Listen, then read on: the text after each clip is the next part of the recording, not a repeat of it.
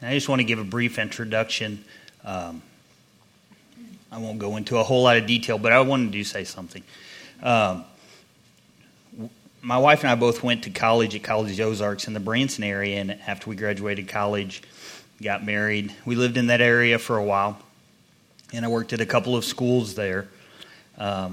We were a part of a church, invested a lot of hours in youth ministry, and it's kind of the calling on my life. God led me to love teens, and so that's kind of been where I serve my Lord and Savior. When we moved here, we became part of a church that for almost 10 years that served us well, and we were able to serve there. And we're very grateful for all the friendships we created there, all the families, the service that we were able to offer to our Lord and Savior there. When the pandemic hit, things kind of changed for everyone. Maybe you remember that. And so at that time, our family, basically, it was the end of that chapter in our life with that church, and it was time to find a new church, and we were not sure where to go. And we ended up here. We've already created a bond with some of the families. We've found ways to use our gifts as a family here to serve Christ at this church. And a lot of you already know this, but this is just a great place to worship. And I am just so thankful for all the people that have invested their lives in serving at this church, following God and His plan, because when the time was right, I truly feel God moved us here, and all of the work that they did before we got here, I mean, we were able to just become a part of just a great church. And so I'm so thankful for those people, their blood, their sweat, their tears, their sacrifice, and just serving God. And so I'm just so grateful for this place. And then to be able to do youth ministry here and to teach the teens has been awesome. We've got some great teenagers coming to this church. To be able to play a part in the children's church and to see their young lives as they ask questions and really truly get to know who Jesus is, it's just an awesome, amazing thing. And then Mike honored me in such a great way by asking if I would teach this morning to the church. It's such an honor to be sitting here to open up the Word, and for us together to look at what God has to say. So thank you for giving me some time to share those things, and it's just such an honor.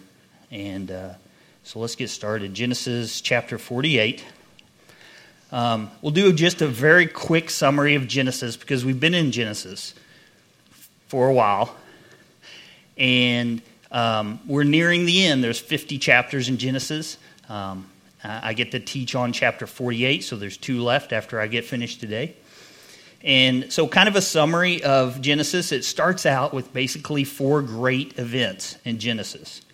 So we have, first of all, we have the formation of everything. And we have that account of God forming. We have the fall. After that, we have the great flood. And then after the flood, we have the fallout. We have all the results of everything that took place up until that point. And so all the evil that came with it, all the bad things, and so we have that fallout.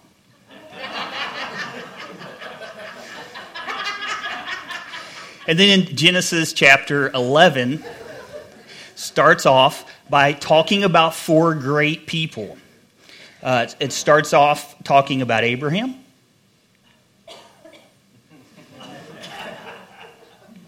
Isaac. Do I have anyone in here that lived through the times where we chanted, Bruce, Bruce, Bruce, Bruce? I'm still bitter that they're in L.A. I know they started there, but all right. Sorry, I got off there for a second. Jacob. This is Jake Johnson, by the way. This is actually a picture from my wife. She likes Jake. So, yeah, you're welcome, Kelly. And then Joseph. Hey, come on. It's Sunday. We're at church. You people.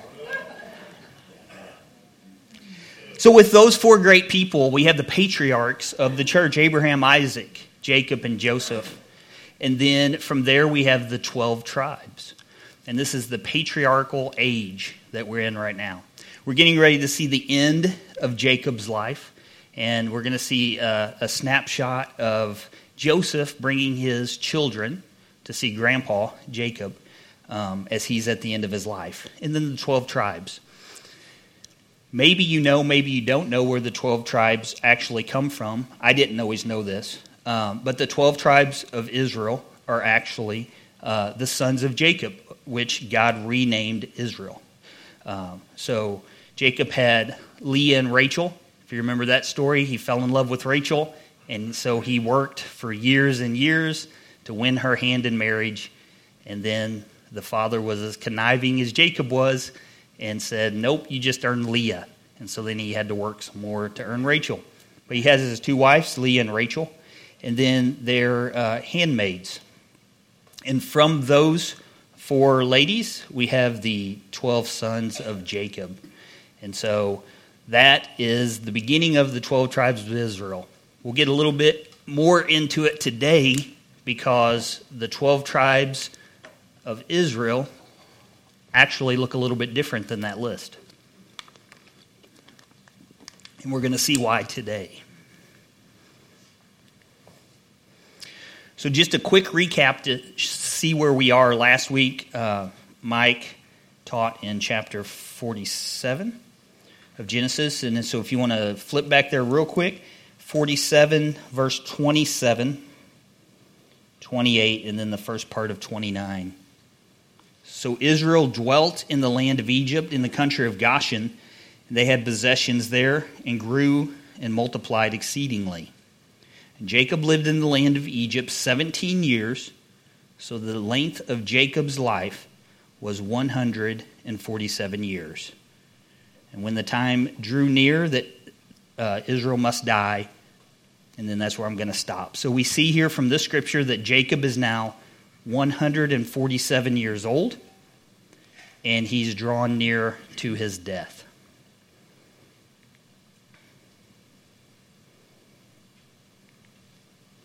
So now starting in Genesis chapter 48, verse 1 and 2. Now it came to pass after these things that Joseph was told, "Indeed, your father is sick." And he took with him his two sons, Manasseh and Ephraim. Jacob was told, "Look, your son Joseph is coming to you." And Israel strengthened himself and sat up on the bed. So I'm going to look at a couple things in these first two verses this morning. Joseph's told that his father's dying, and so he brings his two sons to him to see their grandfather. And his sons' names are Manasseh and Ephraim. There's something important in this verse, but we're going to come back to that here in a little bit. So if I get off track, you can remind me I was supposed to go back to verse 1. Verse 2, it's interesting here in verse 2 that if you look at verse 2, it actually names Jacob, who's actually in his deathbed. It names him Jacob and Israel. It uses his prior name, and it uses his new name that God gave him. And I find that interesting because right here at the end of his life, it's almost like the writer is reminding us of who Jacob was and where he came from and led us all the way to this moment where he's one of the great patriarchs. So Jacob, if you don't remember who Jacob was, Jacob, the name Jacob kind of means heel grabber. If you remember, as he was born, Esau was born first and he was grasping the heel of his brother. He's known as a deceiver. a manipulator. If you're a Marvel fan, like my family is, he was kind of like Loki from the Marvel universe, the god of mischief. And you can see that throughout the life, early life of Jacob, and the way that he deceived his father, and that he was manipulating and always working the next scheme. But then God got a hold of him, literally, had a wrestling match, and he became a different person. God gave him a new name, Israel, which means fighter of God or wrestled with God. And he's a great patriarch of God's people. In fact, it's from him, his sons, that we end up with 12 tribes of Israel. And in this verse it says, Israel sat up on the bed. And as we know, as we keep reading, this is going to be his deathbed. He's at the end of his life, and this is going to be the deathbed scene. So story time. I just want to take a moment to tell a story. I've already shared this story with the youth and the youth workers in one of my lessons prior, so they've already heard it, but I want to share it with you this morning. There was this lady, and she had a lot of husbands. She actually had 4 husbands. Was talking to her one day and kind of reminiscing, and to find out the first husband she had, she ended up marrying a banker. Not just any banker, but like the CEO of a huge banking company. That didn't work out, and so she left that marriage, actually moved to L.A., and got into a network of people that kind of ran with some of the movie stars. And so she ended up marrying a movie star for her second husband. You can imagine that didn't work out. So I think around that time in her life, she made a life change, and she married a different guy. This third person she married was actually a preacher. And you would think, well, third time's a charm, and he's a preacher. Those guys aren't as good as you think they are. And so that didn't work out. So it came time to marry her fourth husband. And she married a mortician, of all things, a mortician. And I'm talking to this lady, it's just a fascinating story, and I'm like, man, that is such a wide array of different people and different walks of life.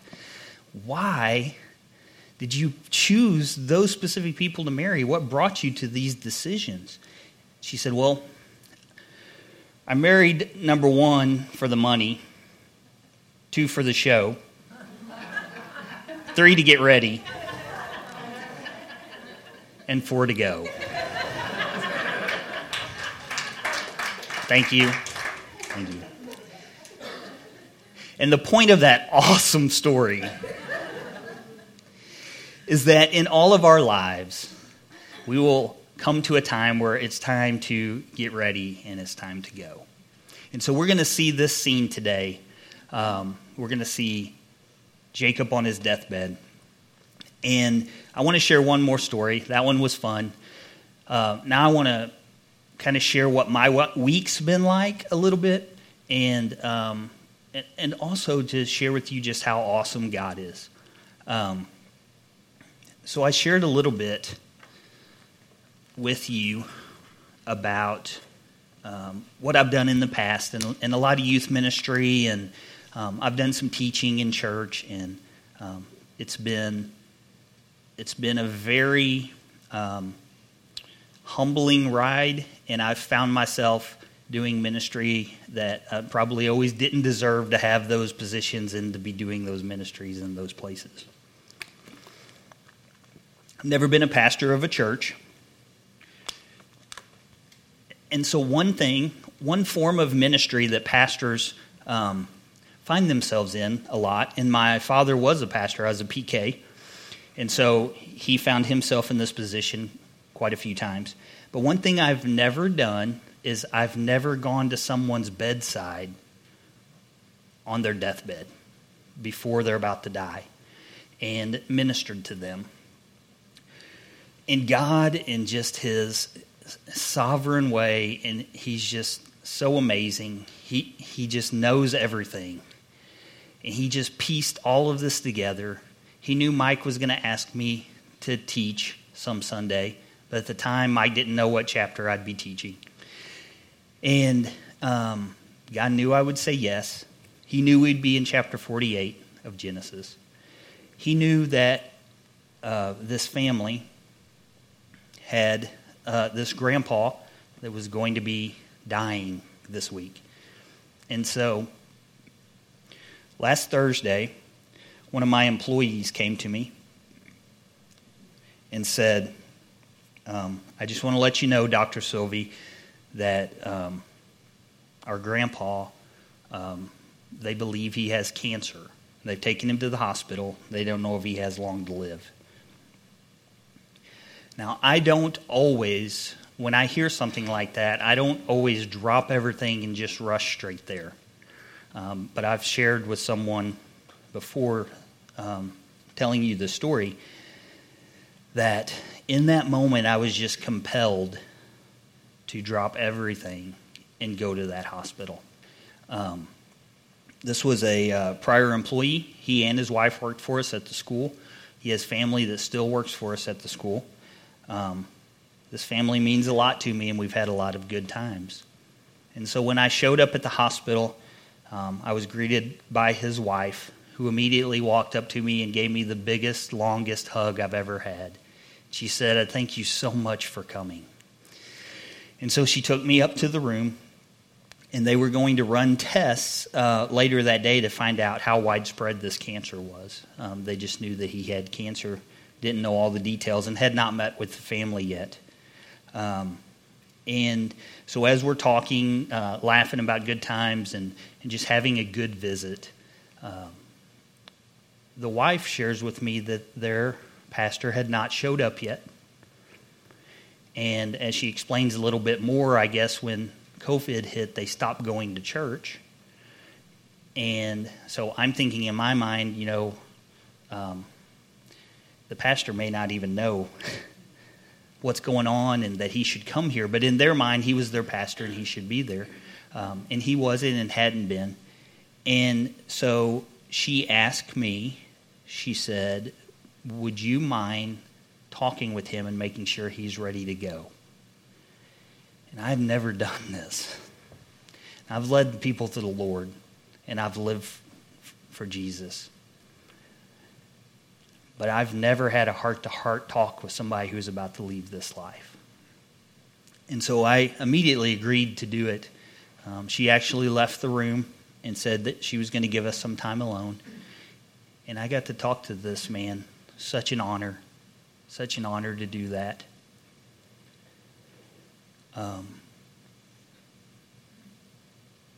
It was a good meeting.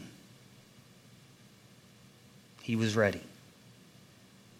And it was just so peaceful. And I got to pray with him.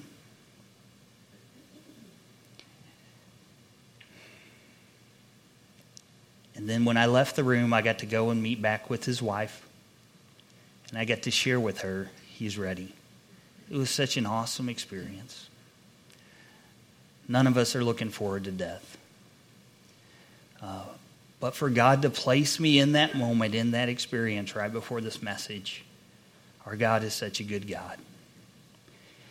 And so as I began to study and read this chapter with Jacob on his deathbed, it gave me just a whole new perspective, a whole new meaning that I probably didn't have just a week ago. All right. Thanks again for letting me share that story. We're going to move on to verse 3. Verse 3. Let's see. Mike, how am I doing? I'm 30 minutes into my message, and I've gone through 2 verses. You're quicker than me. I want to be like Mike.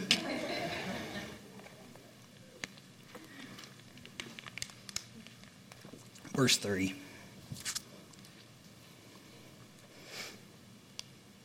Then Jacob said to Joseph, God Almighty appeared to me at Luz in the land of Canaan and blessed me and said to me, behold, I will make you fruitful and multiply you, and I will make you a multitude of people, and give this land to your descendants after you as an everlasting possession.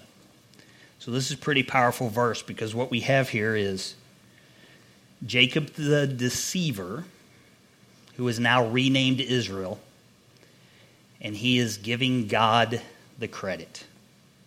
And so he is sharing about the time in verse 3 that he was in Luz. So we're going to do a real quick look at this. I'm titling this section, Led Zeppelin and God's Promise. And so in verse 3, Jacob recalls the dream that God had given him. So if you want to take a step back to Genesis 28, we'll read those verses real quick. And if you need an explanation on why I called it Led Zeppelin and God's Promise, ask your dad. Chapter 28, verse 10. Now Jacob went out from Beersheba and went toward Haran. So he came to a certain place and stayed there all night, because the sun had set. And he took one of the stones of that place and put it at his head, and he lay down in that place to sleep. And then he dreamed, and behold, a ladder was set up on the earth, and its top reached to heaven. And there the angels of God were ascending and descending on it. Behold, the Lord stood above it and said, I am the Lord God of Abraham, your father, and the God of Isaac. The land on which you lie I will give to you and your descendants. Also your descendants shall be as the dust of the earth. You shall spread abroad to the west and to the east, to the north and to the south. And in you and in your seed all the families of the earth shall be blessed. Behold, I am with you, and will keep you wherever you go, and will bring you back to this land, for I will not leave you until I have done what I have spoken to you. So what we have here is the God of Abraham and the God of Isaac speaking to Jacob and giving him a promise, the same promise that he gave to Abraham and Isaac. And Jacob wakes up from his sleep and says, surely the Lord is in this place, and I did not know it. And he was afraid and said, how awesome is this place? This is none other than the house of God, and this is the gate of heaven. Then Jacob rose early in the morning, took the stone that he had put at his head, set it up as a pillar, and poured oil on top of it. He called the name of that place Bethel. But the name of that city had been Luz previously. So when Jacob was talking to Joseph and shared with him about his time back at Luz, this is the scene that he was referring to. And then this is why this is important. Then Jacob made a vow, saying, if God will be with me and keep me in this way that I am going, and give me bread to eat and clothing to put on, so that I come back to my father's house in peace, then the Lord shall be my God. This is like the first time in Jacob's life where he entertains the thought that maybe the God of Abraham and the God of Isaac, my father and grandfather, maybe he's my God too. And it looks like beginner steps, because when you read it, he says, if God will do this list of 43 things, then I'll call him my God. But we all got to start somewhere, right? And so in that moment, that's kind of the beginning of the transformation of Jacob into Israel. And then verse 22, I want to finish with this one. And this stone which I have set as a pillar shall be God's house, and of all that you give me, I will surely give a tenth to you. I just wanted to read that final verse, because we see the act of worship that we call tithing in this verse. And it's kind of tricky for a pastor to talk to his people about tithing because, yes, it's a way that we worship God, and yes, God gives us a blessing if we do that. But when the pastor's asking you to do it, it kind of sounds like he's just asking you to give money to the church that he's leading. And so I'm not the pastor, and I want to encourage all of our people to tithe 10%. First of all, God tells us to do that. But when we do it, it's an act of worship towards God, and it's a way that we can show in faith that we're trusting in our God and not in the money that we're making. And it is so cool once you actually start doing it and get into it, that when your money is able to benefit other people and be a blessing to other people, how awesome that is just to experience that in the name of Jesus. So if you're tithing, thank you. Please continue to do that, and God will continue to bless you as you already know he will. If you haven't taken that step of faith yet and began to tithe 10%, I ask you to do it. You should try it. I mean, not just to try it, but you should do it. God leads us to do that, and it's an awesome way for us to worship our Lord and Savior. So that was just a little side message, and we won't charge you anything extra for that. Or, well, I guess we will, 10%, huh? Okay. All right, so back to chapter 48. Verse 4. Thank you so much for putting up with me. This is what the youth have to deal with all the time. Verse 4 is God's promise to Jacob. And if you read the promise in verse 4, not only does he promise him the descendants that he talked to Abraham about and to Isaac about, but God also promised that part of the promise is the land as an everlasting possession. And we see this land go to Jacob's descendants, and we're going to talk a little bit more again about the 12 tribes of Israel. All right, verse 5. Let me read verse 5, and then I'll share with you what I'm going to do. And now your two sons, Ephraim and Manasseh, who were born to you in the land of Egypt before I came to you in Egypt, are mine. As Reuben and Simeon, they shall be mine. Now we're going to talk a little bit about the meaning of that statement. But before we do that, because I'm in education and was created to be a teacher, I have an assignment for you right now. So take your Bible or your Bible app and read Genesis 48:1 and Genesis 48:5, verse 5. See if you notice anything interesting about those two verses. Compare them, and then have a discussion with your neighbor about your analysis. Compare verse 1 and verse 5. I'll give you a second to do that.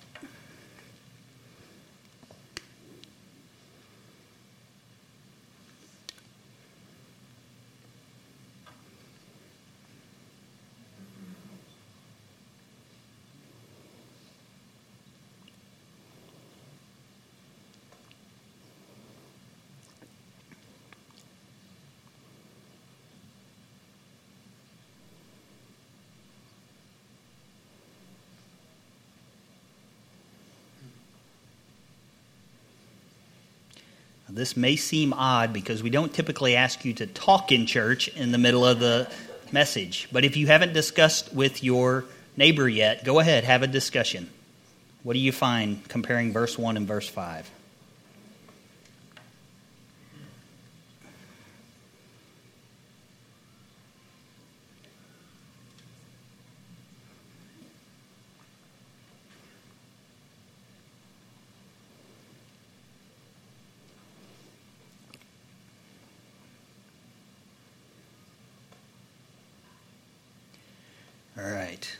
Oh, Bible scholars of AB Chapel, did anyone notice that the order in which the kids were named was different? Anybody notice that? Raise your hand if you did. We're back in school. Raise your hand. Okay, awesome. Cool. So in verse 1, we're introduced to Joseph's sons, Manasseh and Ephraim. And there's an important reason why they're named in that order, because Manasseh is the firstborn. He's the oldest. And we all know the firstborn is the best. I only had a few people chuckle at that. All right, so I'm the oldest in our family. I just hurt the feelings of my second and third child by saying that. That was a joke. That was a joke. However, we do know, and we're going to talk about that in a second, that the firstborn, some things do come along with that, the law of the firstborn. We'll talk about that in a second. I keep saying that, don't I? You guys are thinking, how long is this message going to be? We keep saying we're going to talk about things later. All right.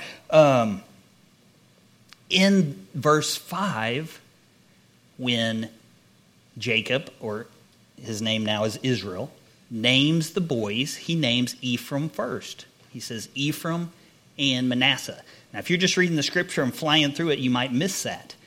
But there's a very important reason why he did that. And that, my friends, is what we call foreshadowing. That is foreshadowing what's about to happen in this chapter. So in verse 1, we just said that. I'm not going to read it. All right. Also, as we continue to read this verse, we see something very strange. Grandpa says, "Your two sons are now mine." What? Like, doesn't this grandpa know he's supposed to spoil the kids and then send them home with the parents? What is going on here? Jacob informs Joseph that he is basically adopting his sons.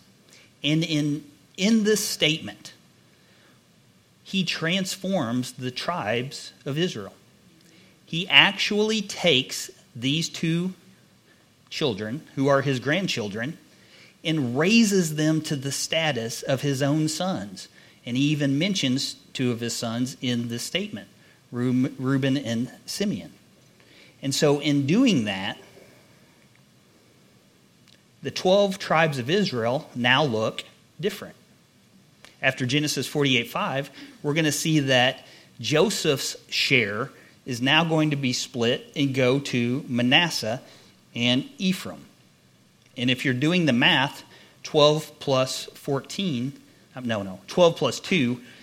does not equal 2. It equals 14.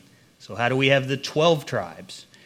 I won't get into all of it, but I'll get into a little of it because it's kind of interesting. First of all, these two split Joseph's, so that kind of takes Joseph out of the picture. So now we have 12 plus 2 minus 1, so we're down to 13 tribes.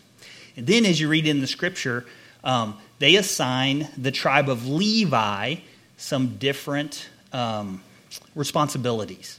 And so they're the ones that are in charge of moving the Ark of the Covenant, and they get the priesthood. And so when it comes time for them to take the land and divide it into the 12 sections and be the 12 tribes of Israel, the tribe of Levi doesn't get a section of land of the 12 tribes. They actually get some cities mixed in, and so that's kind of interesting. And as you look through the scripture and look at different places where they list the 12 tribes, it's different listings. It's worded differently throughout the Bible in different places, and so it's kind of interesting. Moses refers to it and talks about it. Jesus alludes to it in the New Testament, all the way to Revelation 7, where if you read Revelation 7, it actually mentions Joseph as one of the tribes instead of Ephraim, and then it also mentions Manasseh. And if you're wondering, why does Revelation 7 do that? Well, I'm going to leave that for Mike to explain to you, and so you can look forward to that when we get to Revelation 7. If you're not dead by then. All right. Genesis verse 6.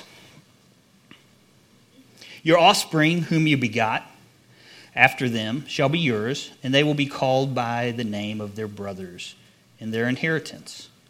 So basically this verse, to sum this up, I'm now taking your kids, and any kids that you beget after these two are now yours, and they can be your kids, and the inheritance you were going to give them will now fall to them. Verse 7, and then Jacob begins to talk about his wife Rachel. It says, but as for me, when I came to Padan, Rachel died beside me in the land of Canaan on the way, when there was but a little distance to go to Ephrath. And I buried her there on the way to Ephrath, that is Bethlehem. And if you go there today, this is a picture of the actual tomb of Rachel. And the Jewish people declare this as one of the holy places. All right, verse 8. I love this. Then Israel saw Joseph's sons and said, who are these? Who are these people? So you think, well, he just spent a lot of time talking about these kids. And then now that he sees them, he's asking, who are these? And I would say to you, he's 147 years old. Give him a break. Right? If you keep reading, it does say in verse 10, now the eyes of Israel were dim with age. So he had an eyesight thing going on. So that could be the reason why he asked, who are these little people running around? Maybe, I'm not sure. Some people think he'd never met them, and so maybe that's why he didn't recognize them. Or in the reading, you know, have you ever talked about little kids in their presence and stuff, then turned and said, and who are you? It may be something like that. I kind of think that it's the dim eye thing. I think he couldn't see real well. Verses 9 through 13. We'll speed this up a little bit and start reading sections of verses instead of just verse by verse. 9 through 13. Joseph said to his father, they are my sons whom God has given me in this place. And he said, please bring them to me and I will bless them. Now the eyes of Israel were dim with age, so that he could not see. Then Joseph brought them near him, and he kissed them and embraced them. And Israel said to Joseph, I had not thought to see your face, but in fact, God has also shown me your offspring. So I want to pause there before we read verse 12 and 13 and just kind of roll through this. First of all, Jacob asked Joseph, bring me your kids. He wants to bless them. And then verse 10 is just a great picture of Father's Day, in my opinion. Joseph gets his grandkids and kisses them and embraces them. And then Israel, this statement is just, if you'll remember, Israel thought that Joseph was dead. Like he thought he had lost that son. And so he makes this comment. He said, I didn't think that I would ever see your face. But in fact, now I'm seeing your kids that I just stole. But it's just a moment of awe and just kind of reminiscing and realizing the blessing that moment was for him. And then verse 12 and 13. So Joseph brought them from beside his knees, and he bowed down with his face to the earth. And Joseph took both of his kids, Ephraim with his right hand towards Israel's left hand, and Manasseh with his left hand toward Israel's right hand, and brought them near him. This is very important. Joseph is being very selective in what he does here. If you noticed, he's putting Manasseh in front of Jacob's right hand, and then he's putting Ephraim in front of Jacob's left hand. Let's talk a little bit about the right hand and the left hand. The right hand is a symbol of authority and strength. Like 90% of the population is right-handed. If you're part of the 10% of the population who's left-handed, sorry that you get left out a lot. When people make stuff, they mainly make it for right-handed people because that's 90% of the population. And even in our symbolism, we symbolize the right hand as the hand of authority, the hand of strength. Here's a few places in Scripture where it does that. Even there, this is talking about God, even there your hand, God's hand, shall lead me, and your right hand shall hold me. Psalm 139, he specifically says God's right hand. In Acts, Stephen, being full of the Spirit, gazes into heaven and sees the glory of God, and Jesus is standing at what hand of God? The right hand, that's right. And then, let's just take a look right in Genesis 35, where we're studying, and Mike already went over the scripture, but in chapter 35, they journeyed from Bethel, and when they were there a little ways, Rachel labored in childbirth, and she had a hard labor. And this is actually where Rachel dies. And so it was, as her soul was departing, for she died, she asked Jacob to name her son Benoni, which means son of my sorrow. And the father says, nope, and names him Benjamin, which means son of my right hand. If you'll recall, in this moment, Rachel, his favorite wife, all this makes sense, right? It's all connected. Rachel was his favorite wife. She had a son named Joseph, and he thought that he had lost Joseph. He thought Joseph is dead. And now she's having Benjamin, and so he is naming this son. This is now going to be the son of my right hand, because I've already lost Joseph. So let's talk a bit about the law of the firstborn. In our society, or the way that we do things, there's this law of the firstborn, and the firstborn son gets these things bestowed upon him, basically. The authority of the family, the greater blessing, twice the land allotment, a double portion. If you think back, when Isaac was blessing Esau was the older brother, and so he was going to get the greater blessing. Jacob deceived dad and took that blessing, and then that greater blessing was given to Jacob. And then when Esau comes and says, well, I want one, and he says, I will give you a blessing, but it's not going to be as great as what I just gave Jacob. So the law of the firstborn. All right, so let's see what happens in chapter 48, 14 through 16. Then Israel stretched out his right hand, laid it on Ephraim's head, who was the younger, and then his left hand on Manasseh's head, guiding his hands knowingly, for Manasseh was the firstborn. All right, let's see. I'm good with time. Can I borrow my sons, Noah and Elijah? Can you come up here? I didn't warn them I was going to do this to them. They may tell me no, I don't know.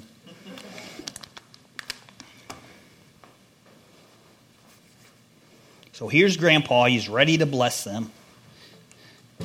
And so, Joseph strategically places the youngest son here to his left, and then the older son here to his right, so that Grandpa can place his left hand on the younger son and the right hand.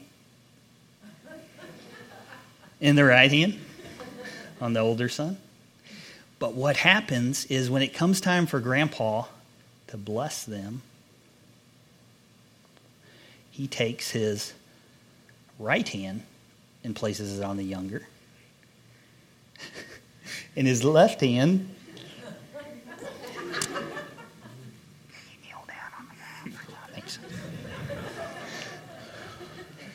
And he blesses him like this. This is what Grandpa does. And the scripture says he does it knowingly, right? In that moment, Jacob is an amazing basketball player. He does one of the most epic crossovers in history, right? All right, boys, thanks for playing a part in that fun.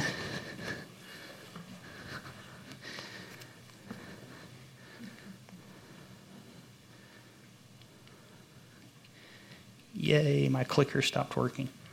There we go. All right. So let's talk a second about a different type of law than the law of the firstborn, the law of preeminence. The law of preeminence basically says that God is sovereign, and he has the right to choose whatever person or whatever order for whatever purpose or whatever reason he chooses.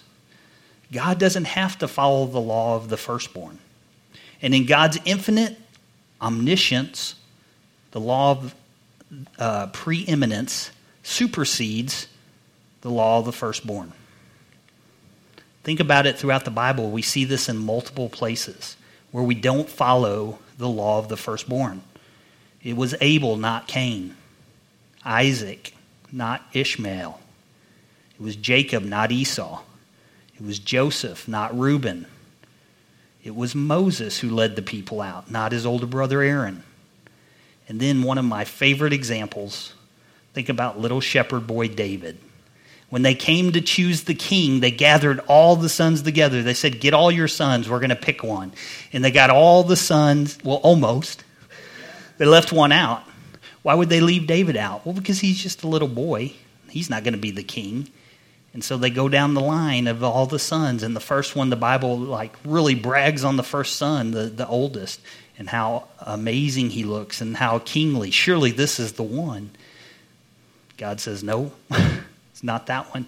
They go down the entire line, and so then they're confused. They're like, well, we know it's going to be one of your sons, and it's not any of these. Don't you have another? Do you have any other sons somewhere? And he's like, oh, well, yeah, David. He's out in the fields. He's just a little boy, though. God chose him.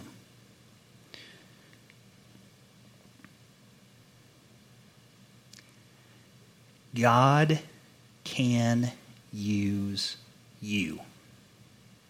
Think about that. It doesn't matter if you're the firstborn. It doesn't matter if you've had a great life and done all the right things, or if you've made terrible, horrible mistakes along the way. God can still use you today, right now, and moving forward. He has the right to choose you. No matter how bad you've messed it up, no matter what order you were born in, no matter what family you were born in, no matter how many different things you have going on in your life that are kind of messed up, God can use you. Don't forget that. Back to the scripture. Genesis 48, 17 through 19, or verses 17 through 19. We see suddenly Joseph is going to try to correct a senile old man. Verse 17. Now when Joseph saw that his father laid his right hand on the head of Ephraim, this displeased him. So he took hold of his father's hand and removed it from Ephraim's head and put it on Manasseh's head. And Joseph said to his father, not so, my father, for this one is the firstborn. Put your right hand on his head. But his father refused and said, I know, my son, I know. He also shall become a people, and he also shall be great. So he gets a blessing too. However, truly his younger brother shall be greater than he, and his descendants shall become a multitude of nations. Verses 20 through 22. This will finish out the chapter.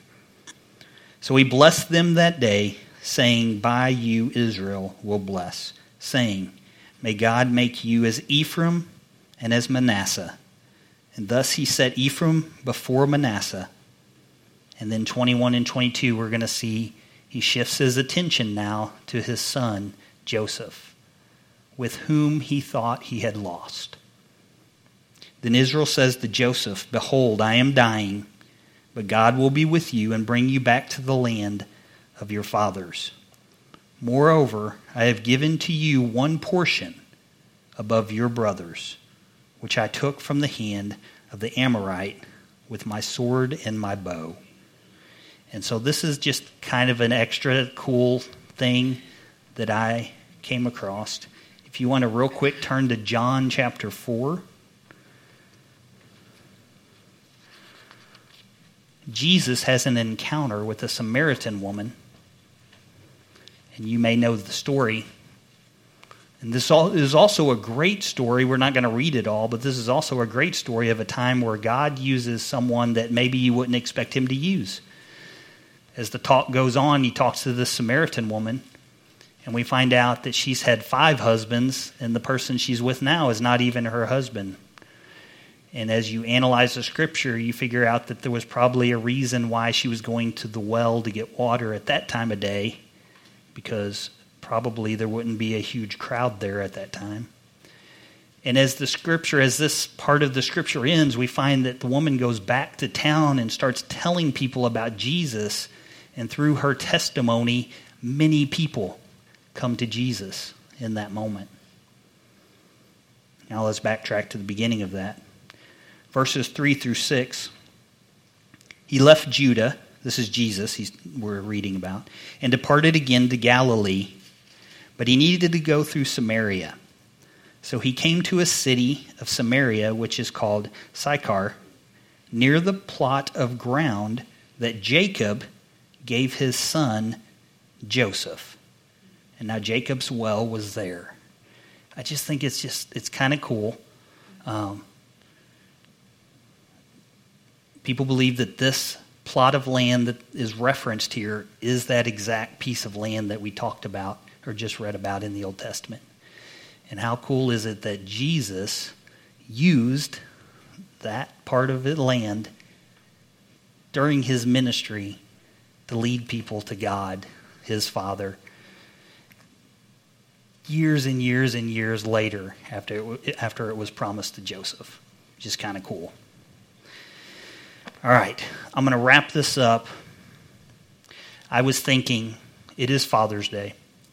So the first thing is, kids, listen to me. Honor your father. All right, got that out of the way.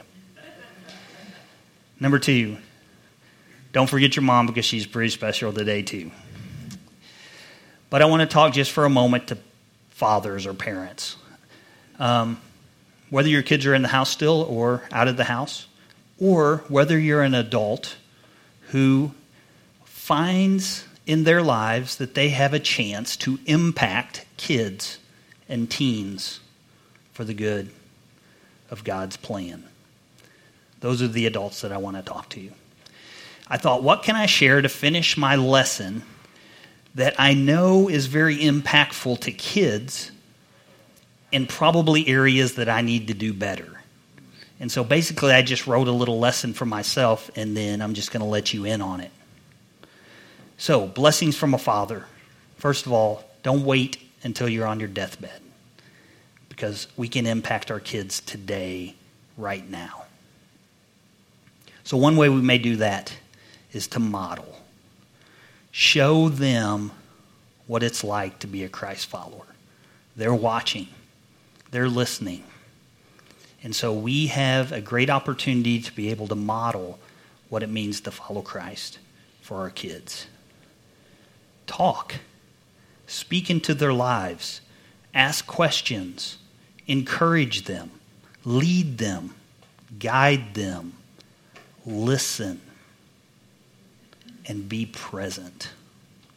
It's so important for the moments that we're present for our kids. Mission. Help them get on mission. Put them on mission. Kids and teenagers live differently when they are on mission. One of my favorite authors, or I like his story and I love reading his stuff, is Bob Goff. I don't know if you know this guy, but if you don't, take a note. It's worth a read. It's great stuff, and it's easy reads. He's written several books. He wrote a book. His first book was called Love Does. And basically, he's a Christ follower who realizes we can sit and talk all day long, but love does. And so he does actions, and so he goes out and he does things. And some of the things he's done is just amazing. But one of the stories he tells in one of his books is about his kids. And his kids were kind of like, normal kids, kind of complaining about things, and one of his oldest was kind of getting interested in becoming friends with some people who could lead her astray, that sort of thing. And he realized this was happening. And around that time, 9/11 happened. And so he was having conversations with his kids. And he asked this dad question. He says, if you could have 5 minutes with the leaders of the world, what would you say? What would you ask them? What would you talk about? And so that caused them to begin to think. And so the three kids kind of came together, put their ideas together, and they wrote a letter in which they basically said, we want to know your thoughts. What are your hopes? What are you hoping for in the future? And then that led them to, well, let's invite them to our house, and we can serve them dinner, and we can befriend them, basically. And then the oldest, listening to the other two talks, said, if they're telling us what their hopes and dreams are and what they're hoping, what if we film that and then show the other world leaders? And maybe if the other leaders can see what they're thinking, then maybe they have ideas that are similar, and maybe we can bridge this gap. So the dad is just playing into this. He's like, that's great. Let's put a letter together. And so they did. They wrote letters. And they got on the FBI website, and I'm not making this up, and they found all the leaders of all the nations in all the world. And they made a list. And then they found their addresses. And then the kids handwrote this letter describing everything I just said and mailed them to all the leaders in the world. And then they waited. And suddenly letters started coming in. And remember, they've invited them to their house. But if they can't come to their house, then they'll come meet them in their country. And they just want to talk to them. And then maybe record it so that then maybe they can show the other leaders. And as they started getting letters back, they said a lot of the leaders were very friendly, and they were like, hey, this is great ideas, and we appreciate your interest. No. But then they got one where someone said yes. The leader of Bulgaria wrote back, and he said, yeah, I can't come visit your house, but why don't you guys come and visit me? And so they were all excited. And Mom and Dad, they already made this promise. So they're going to take them to Bulgaria. And then they get more letters. And 29 world leaders said yes to this group of three kids, this family that said they would meet with them. And so all of a sudden, they start touring the globe. They went to Bulgaria. They went to Israel. They went to Switzerland. And they're meeting with these leaders. And it's so, and as he writes it, he explains, if it were a group of adults in the room, it would have been a totally different situation. They would have talked about totally different things. But because it's just these kids asking them, what are your hopes? Then the walls start to break down, and they start to become friends with these kids. And then this is a really cool part, if that wasn't cool enough. When the kids leave, they give each leader they came to visit a gift. It's a little red box, and they give it to them. And they open it up, and it's a key to their house. And they said, we're now friends, and we want you to know you can use that key whenever you want, and you can come visit us at our house. And one of the world leaders did. They sent him an email, and they said, hey, I've got a little time off. Can we come visit you at your house? We want to have a sleepover. So again, this guy's name's Bob Goff. Bob Goff. Look him up. It's some amazing stuff. He's done some cool things. But in that amazing story, think about what those kids' lives are like and what they're worried about as teenagers. Why? Because they're on mission. They're doing things as a family to impact people for God. And so if we can find ways to get our kids on mission, it's going to revolutionize their lives, and they're going to be different people. In my time through youth ministry, I've seen it. It's been pretty cool. Different kids have different interests, different skills. And so if you can find what makes them tick and find a way to allow them to use those gifts and talents and interests for God's work, it's amazing what happens. I had a boy in one of my youth ministries that he loves skateboarding. I've tried to get on a skateboard before. I almost killed myself. But he was good at it. And we started talking and just brainstorming one day. And he ended up like creating this ministry where he would hold little skateboard camps for younger kids. And he would teach them how to skateboard. And he was so good that the younger kids that saw him skateboarding, like, oh, he was a rock star. It was awesome. But then within that, he would share with them Jesus Christ. Wow. Man, that's awesome. I had another girl in my ministry who had it on her heart to take care of kids who were hungry. And I know we have a backpack impact program here in this community, and it's awesome. I love that we have it. It's amazing. But where we were, we didn't have that in place. And one of our kids in our youth ministry decided to start one. And so this teenage girl who was a high school kid brainstormed, put the pieces together, and started a backpack program to get kids food in her school, and wanted no one to know that it was her because she didn't want any credit for it. Awesome, awesome stuff. If we can get our kids on mission, it will revolutionize their lives. God's Word. This is one of the main ways that we get to know God and that God can speak to us. So bring Scripture into their lives. If they're having a hard time or a struggle, go to the Word of God and share those things with them.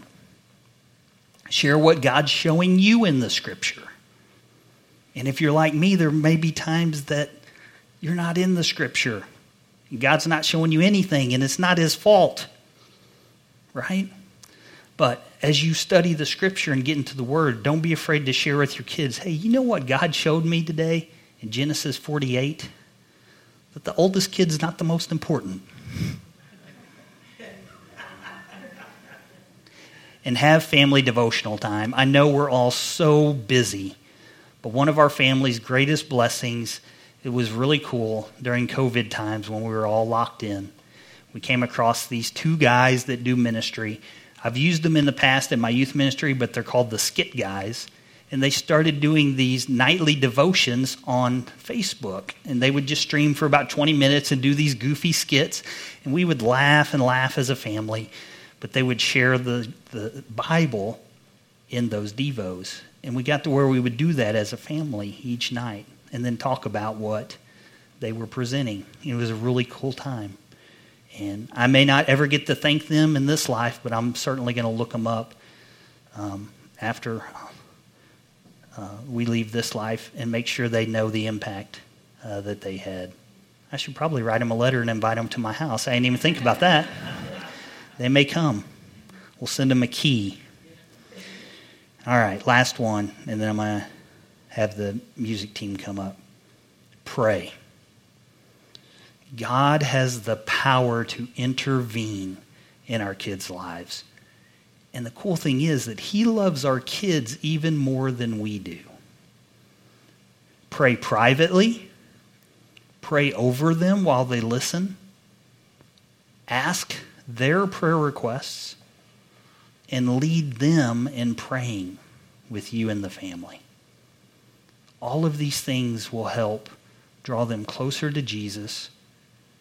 Draw them closer to you as a family.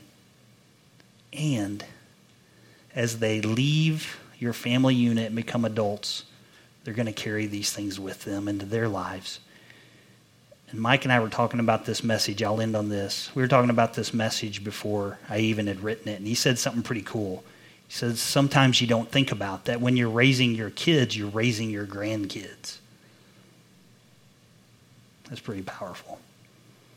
That what you're putting into your kids, they're going to carry that from your house and continue that into their lives. Very awesome. Thank you so much for your attention this morning. I appreciate you guys. Dear God, thank you for a church family and just all the different personalities, all the different backgrounds. Thank you for bringing us together and for loving us and giving us opportunities to do your your work. And on this Father's Day, I just pray a special blessing for the fathers. I want to pray for the people who this day may be hard because of situations in their lives. That Father's Day may not mean the same thing as it does to me. And I just pray that you'll just love them, comfort them, and help us all to remember that you're our Heavenly Father and that you love us so much. In Jesus' name, amen.